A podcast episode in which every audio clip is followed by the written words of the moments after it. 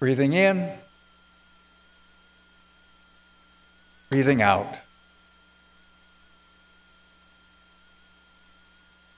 Breathing in,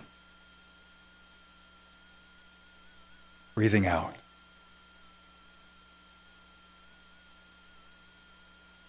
Breathing in,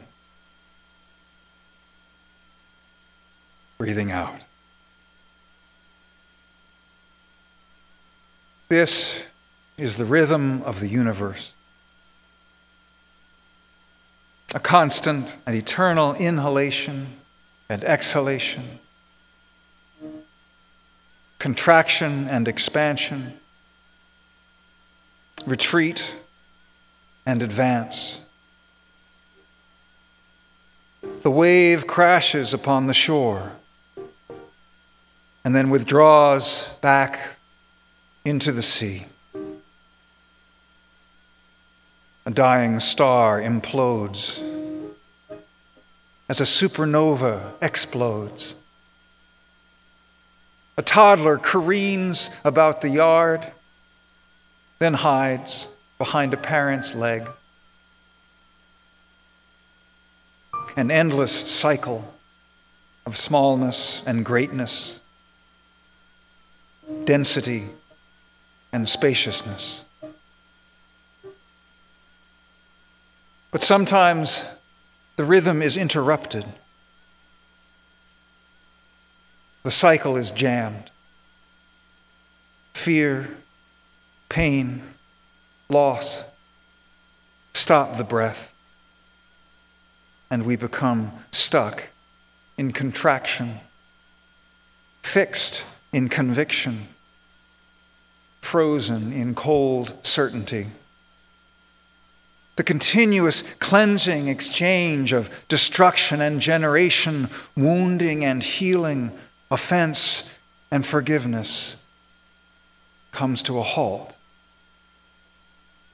Anger congeals as hatred, resentment roils into vengeance, mistrust metastasizes into mayhem. Then arise the great infamies of history blood feud, massacre, crusade, pogrom, apartheid, genocide. The great heroes of history are those who stop the cycle of violence and restore the cycle of forgiveness. Mohandas Gandhi in South Africa and India. Martin Luther King Jr. in the United States. Nelson Mandela in South Africa. Betty Williams in Northern Ireland. Immaculée Ilibagiza in Rwanda. Aung San Suu Kyi in Burma. Tina Chery is one of these heroes. Twenty years ago, her life was shattered when her 15 year old son, Louis, was killed by a stray bullet from a gunfight on Geneva Avenue in Dorchester. When other parents might have retreated into bitterness or cried out for revenge. Tina Chery transformed her grief into devotion, dedicating her life to turning a culture of violence into a culture of peace. I now invite Standing Committee Chair Chris McElroy and Social Justice Chair Marcia Hams to present Tina Chery with our Courageous Love Award. And Tina, please come forward.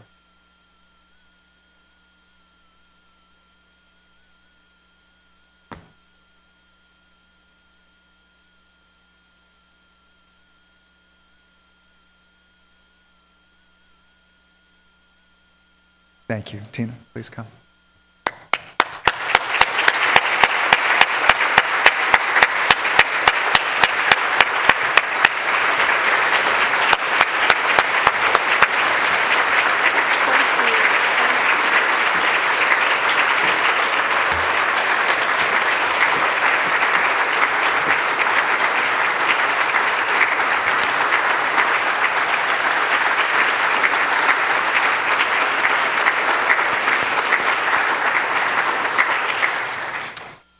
Thank you. Good morning. It is truly an honor to be here once again, and this time, even a greater honor to be the recipient um, of the Courageous Love Award. Hearing all those amazing heroes and leaders, I really turned around and wonder who is he talking about? You don't see yourself and you don't look to be acknowledged a hero. Yet, when you're called by God to do His work, one or two things. We can disobey or we can obey, and there are consequences to both. I've experienced both consequences when I disobeyed, and I realized it's easier to obey because things happen.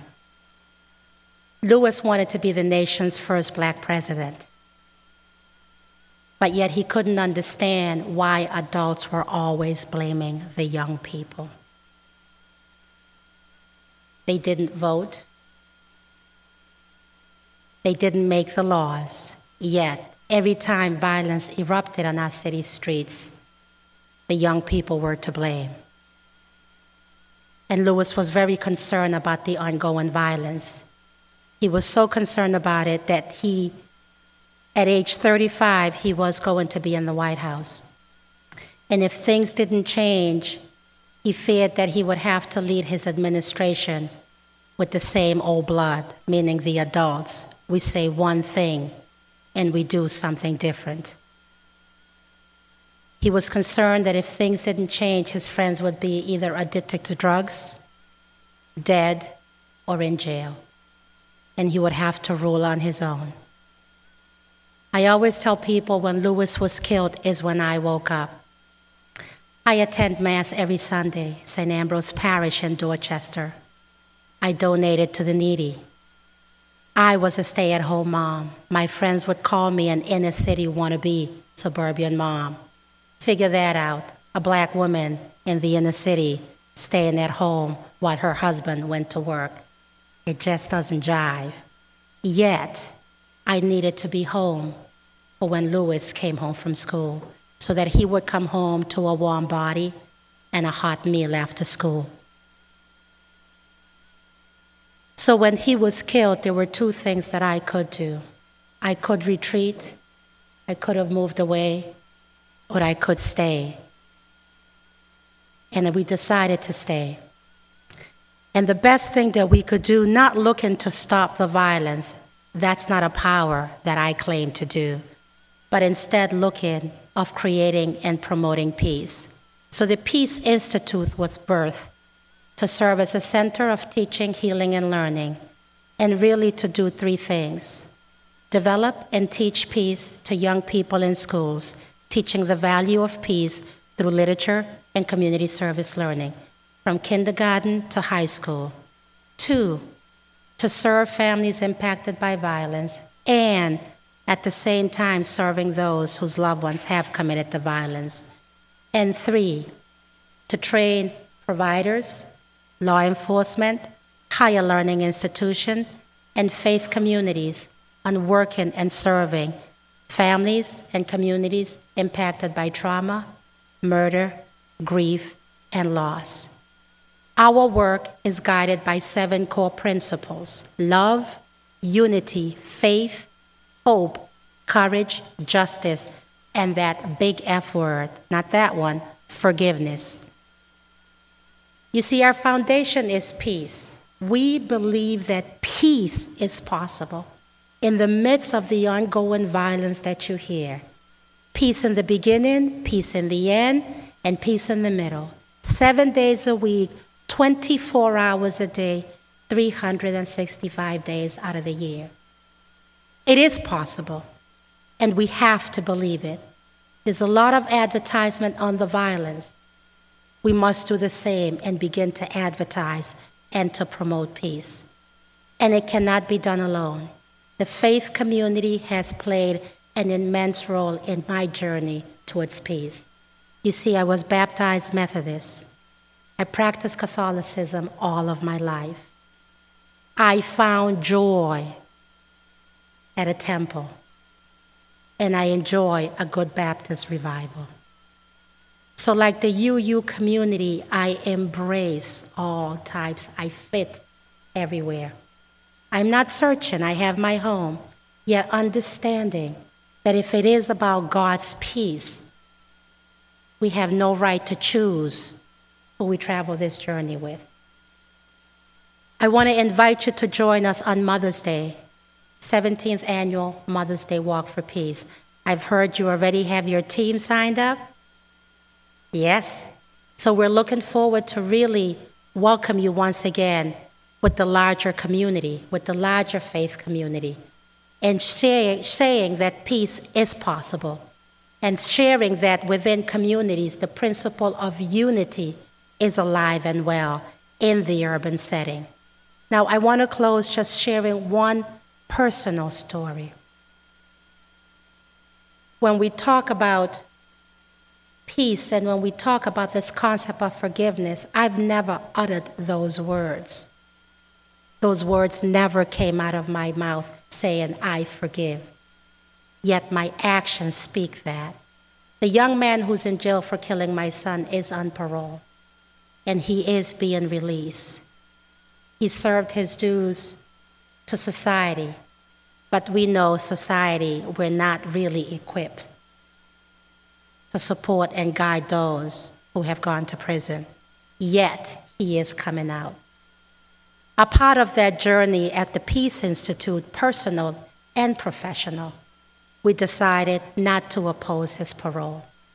Not only not to oppose his parole, but we decided to bring his family and his friends together to really create a support network where they are in a position to work with all of the prison ministries and the reentry programs to make sure that there's a smooth and safe reentry and a continuum for his success because he is on parole for life. So that's a commitment that we must make for life. Because two things can happen his enemies are still there. Whoever he was trying to shoot that day, they are still there. And what are we going to do? So I thank you. I thank the First Parish in Cambridge for embracing us, for once again opening your doors to us. And I look forward to walking with you on Sunday, Mother's Day. Thank you.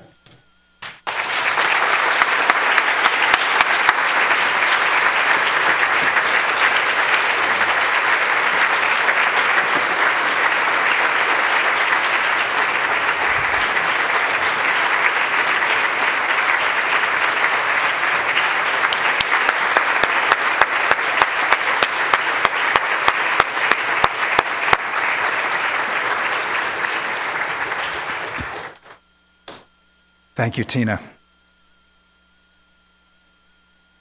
I'd like to clarify that although a number of us have uh, already signed up to walk on Mother's Day, this team is not like a, mm, a basketball team or a football team where there are only so many people and then you're not on the team. It's not that kind of a team. It's a team where everybody who signs up is on the team, uh, and you can still do it. I haven't done it yet, but I'm going to be there uh, on that Sunday morning, and we will make sure that everyone can participate and be back here by 10:30 for our worship uh, that morning. So, uh, uh what's what's the URL uh, of the of your website? Uh, Mother's Day Walk for numeral four. Mother's Day Walk for peace.org. Right, you can go and sign up there. And it, I think we have uh, sign up forms afterwards.